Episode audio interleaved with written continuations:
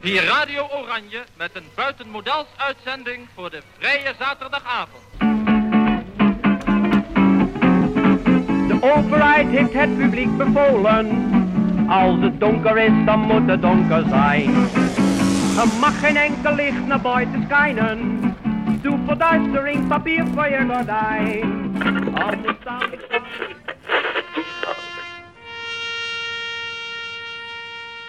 Bezet. Audiomonumenten van de stad Amsterdam. Het Jonas Daniel Meijerplein. Een plein met allemaal grind. Aan de kant van de Portugese synagoge staan ouderwetse bordeauxrode lantaarnpalen met een gouden kroontje op de top. Deze lantaarnpalen staan verdekt opgesteld onder de bomen. Als je richting de rotonde loopt, heb je het Joods Historisch Museum aan je linkerhand. Loop verder door en je kruist het rode fietspad. Hier kun je oversteken de rotonde op. Pas op, want er kunnen fietsers aankomen. Van zowel links als rechts als van schuin achter. Als je het fietspad bent overgestoken, sta je midden op de rotonde.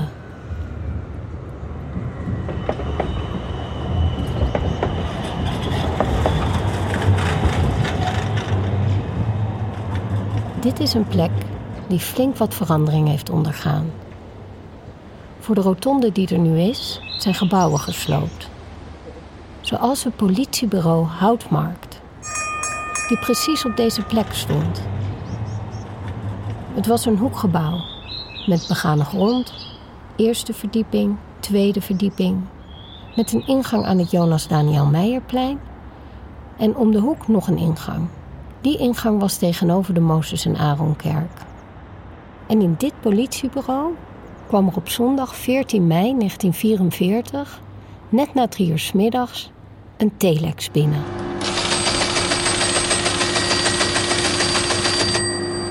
Het betrof een bevel van het hoofd van de Duitse Sicherheitspolizei en SD. Dit waren de Duitse recherche en geheime inlichtingendienst.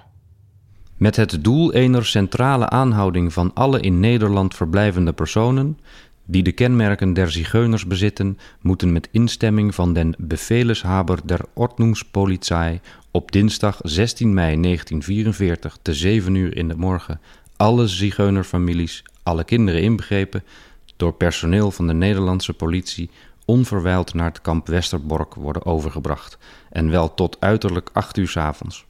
Onder het bovenstaande vallen alle personen die op grond van hun uiterlijk, hun zeden en gewoonten als zigeuners of als zigeuner kunnen worden aangemerkt. Zo mede alle personen die naar de geaardheid der zigeuners rondtrekken. Het was de aankondiging van de zogenoemde zigeunerrazzia. Die moest plaatsvinden op 16 mei 1944. Deze telex kwam niet alleen in Amsterdam binnen, maar door heel Nederland op verschillende politiebureaus. De Nederlandse politie heeft vervolgens gehandeld. Uiteindelijk zijn er op die dag door heel Nederland 578 mannen, vrouwen en kinderen aangehouden. Want van mijn vaders kant zijn er 22 mensen weggevoerd en niet van teruggekomen. En van, moeder, van mijn moeders kant 24. Van de familie van Lalla Wijs zijn in één dag 46 mensen op de trein gezet naar Westerbork. Drie dagen later zijn ze doorgereisd naar de Zigeunerlager in Auschwitz. Lalla Wijs heeft deze familieleden nooit meer teruggezien. Maar de moeder van Lalla Wijs is deze reis naar Auschwitz gespaard gebleven. Ze stonden er op het eh, perron in de achterhoek. Vijftien kinderen, vader en moeder. En eh, mijn oom Lula, er was een, uh, een, een violist, altviool speelde die. En die pakte zijn viool uit de kist en begon te spelen. En toen kwam Tony Boltini langs. En er bleek dat Tony Boltini zijn orkest, wie uit Joden bestond, twee dagen van tevoren allemaal op transport zijn gezet. En toen was Tony Boltini naar, uh, naar de hoofdman daar gegaan en gezegd van jullie uh, eisen van mij dat ik optredens verzorg, vermaak voor jullie, maar jullie hebben mijn orkest weggehaald. Geef me die mensen. En toen is mijn opa en mijn oma met die vijftien kinderen meegenomen door Donny Poltini. De jongens waren de muzikanten. En eh, mijn oma had drie dochters, waaronder mijn mama. Die werden assistenten van een slangenman, van een goochelaar, uh, van dat soort dingen. Dus die hebben de oorlog in, de, het circus uh, overleefd. Sommigen wisten eronder uit te komen, zoals het gezin van de oma van Lalla Wijs. Weer anderen werden geholpen door politiemannen. Die listen verzonnen om de mensen niet op de trein naar Auschwitz te hoeven zetten.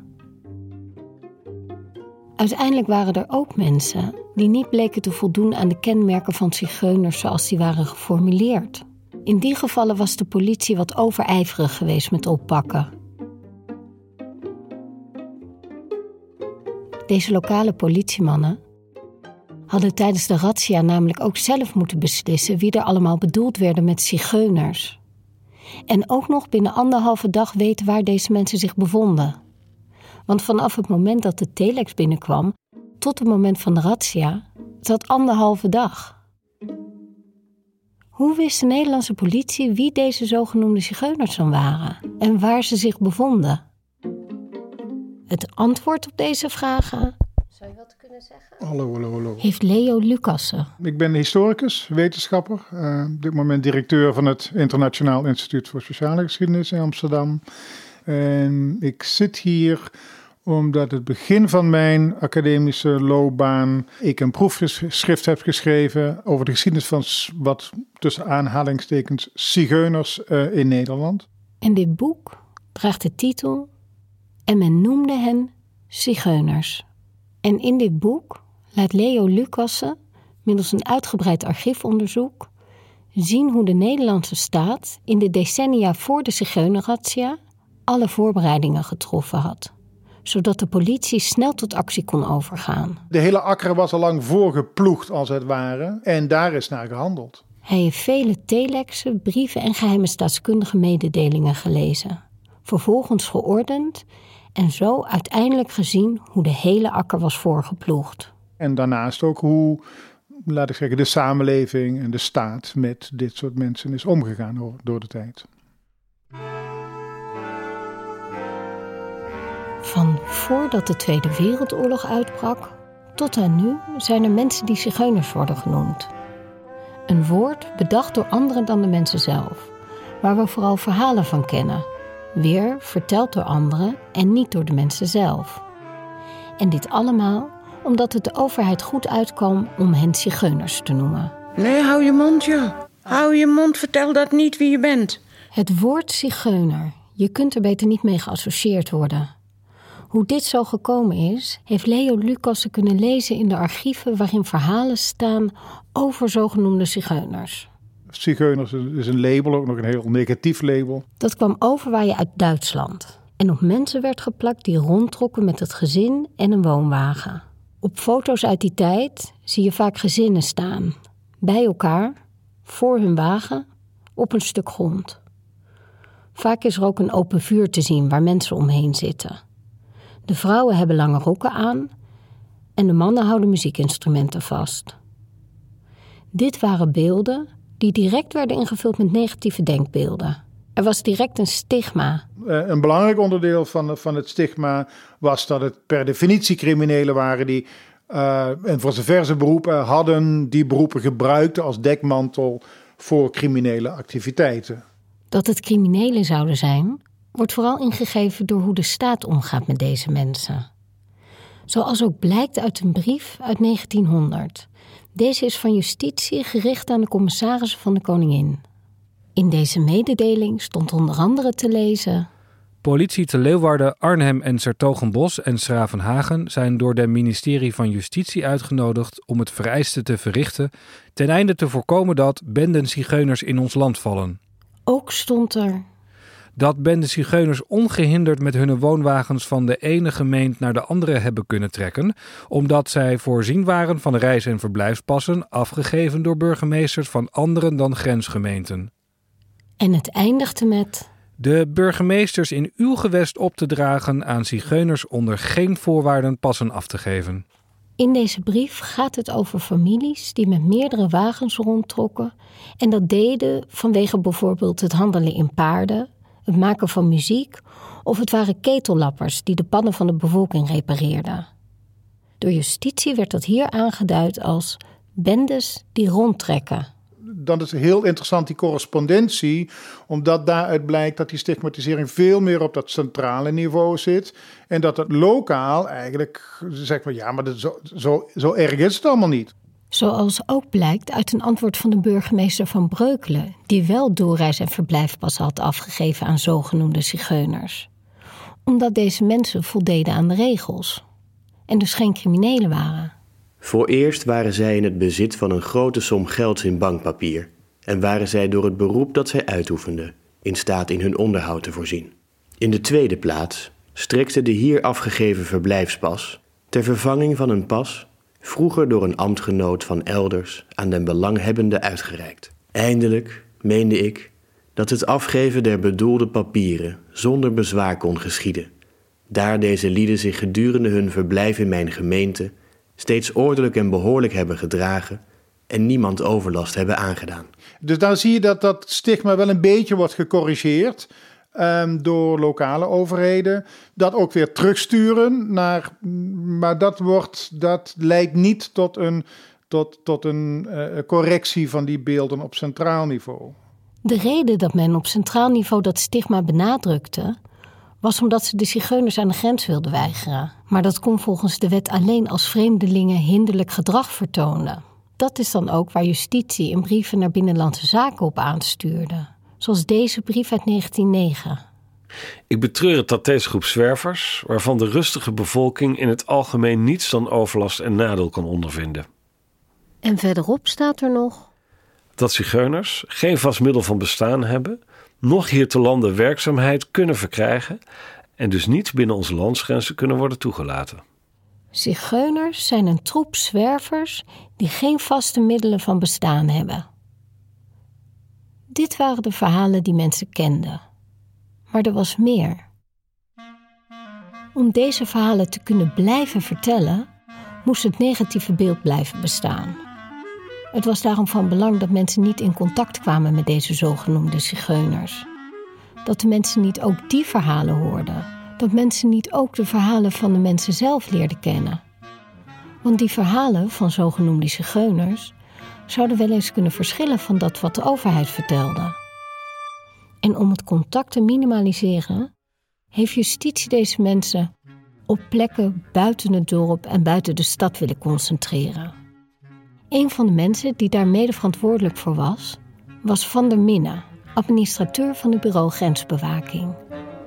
Nou, dit was een behoorlijk fanatiek iemand die ook dacht van ja, het is een zootje, want we weten er eigenlijk heel weinig van en die mensen zijn zo bewegelijk, uh, we moeten daar echt proberen meer greep op te krijgen. En vandaar is dat hij ook begonnen is met een, met een registratie op te zetten en een kaartenbak uh, om erachter te komen wie wie is en wie waar is. Je ziet dat, dat politiekorpsen dat sowieso in Nederland gaan doen om vreemdelingen in het algemeen in, in registraties onder te brengen, om daar maar als overheidsapparaat zoveel mogelijk greep op te hebben. Het was 1939. En alle mensen die een potentieel gevaar waren voor de openbare orde en veiligheid, waren nu in beeld bij justitie.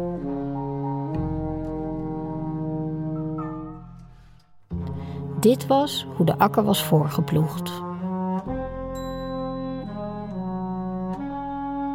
Uh, het Nederlandse beleid heeft ervoor gezorgd dat, er een, aan een, dat eigenlijk aan de basisvoorwaarden van deportatie was voldaan. Tegelijkertijd uh, is er, uh, is, laat ik zeggen, die beslissing tot deportatie, die kwam van buiten.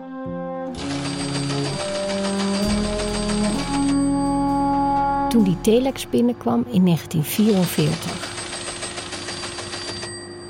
Met het doel ener centrale aanhouding van alle in Nederland verblijvende personen die de kenmerken der zigeuners bezitten, moeten met. Ja, ze hebben me mensen de dood ingeleid. Ze hebben me mensen misleid.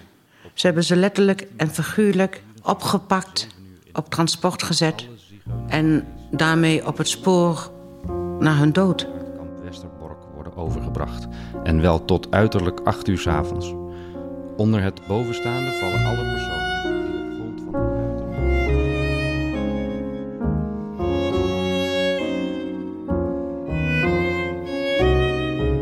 Wat er in de vernietigingskampen is gebeurd met de mensen die als zigeuners werden gezien, is hetzelfde als wat er gebeurd is met de Joodse gemeenschap. Er zijn verhalen te horen en te lezen van Roma en Sinti die in de concentratiekampen hebben gezeten. Het zijn verhalen die niet vaak gedeeld worden. Er is ook nog veel onbekend over de Roma en Sinti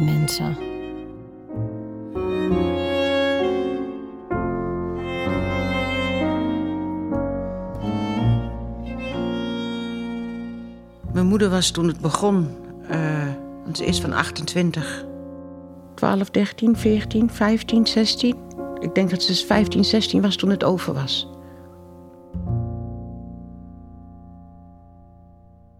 Dat stigma is, is onveranderd gebleven, ondanks de genocide op die categorie.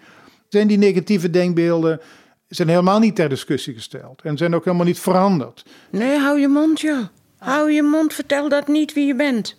Weet nog, ik was een hummeltje. En dan kwamen we één voor één langs oma. En mijn, mijn, mijn oudste zus die moest zeggen dat ze uit, uit Peru kwam. En mijn andere zusje eh, was Spaans. En mijn broer moest zeggen dat het een Italiaan was. En toen kwam ik aan de beurt. En ik was als kind zijn, had ik een hele donkere huid. En eh, kwam ik voorbij en toen zei ze van... Zeg jij maar, jij komt uit Suriname. Nou, dus als mensen mij vroegen wie ben jij of waar kom jij vandaan? Suriname, ik wist geen eens niet wat het was.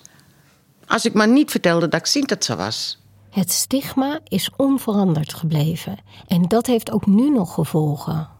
Ons is geleerd dat je mensen buiten de groep niet vertrouwen kan. Deze mensen zien ook dat er nog altijd vastgehouden wordt aan het stigma. En wie zegt dat dit niet nog een keer hele nare gevolgen kan hebben? Mensen hadden geen vertrouwen in de Nederlandse overheid meer. Nu nog steeds niet. Welk nut heeft het om te praten met een overheid die nog altijd dezelfde verhalen lijkt te vertellen?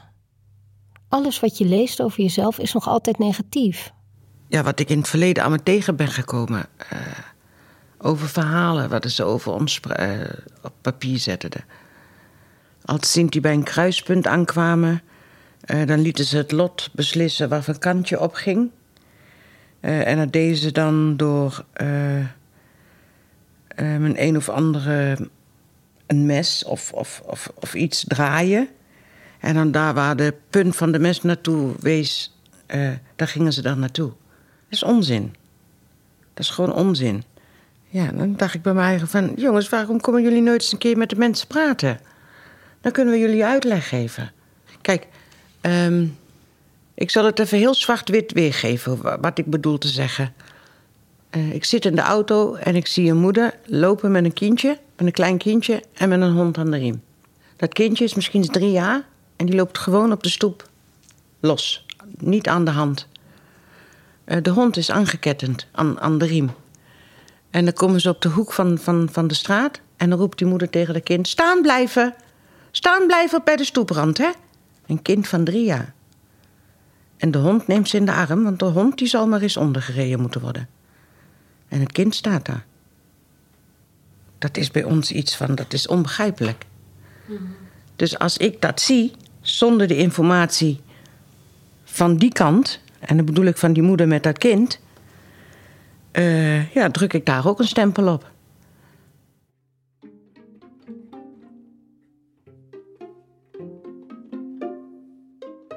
Roma en Sinti weten dat het draaien van een mes niet je lot bepaalt. Burgers weten dat een hondje niet belangrijker is dan je kind. Hoe kunnen we elkaar dat vertellen? Als we zowel mentaal als fysiek zo ver uit elkaar staan, dat als er iets met de ander gebeurt, we dat niet zien en dat de verhalen over die gebeurtenis ons ook niet kunnen bereiken.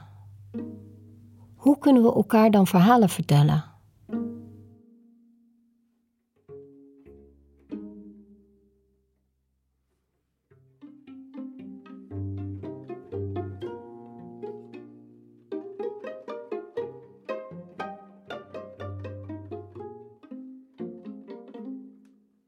Meer verhalen, waarin ook Roma en Sinti vertellen, zullen te beluisteren zijn vanaf 4 mei 2021 op het Jonas Daniel Meijerplein bij Ratitai Rat Once We Were Birds. Een initiatief van Carla Hardy met medewerking van Orhan Galjus, Helena Franchimond, Peter van Beek, ikzelf, Romane Rodriguez en vele anderen.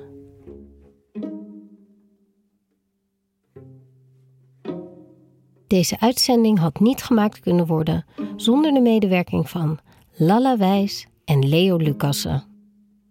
De mannen die de telexen hebben voorgelezen zijn Marijn Hollestelle, Jacco Prantel, Pieter Bas van Wiegen en Matthias Warkup. Je luisterde naar de geruisloze deportatie. In podcast gemaakt door Romane Rodriguez en gemixt door Peter de Witte. De muziek is gecomponeerd door Maarten Ornstein.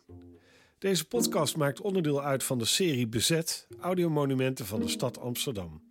Abonneer je vooral op onze feed.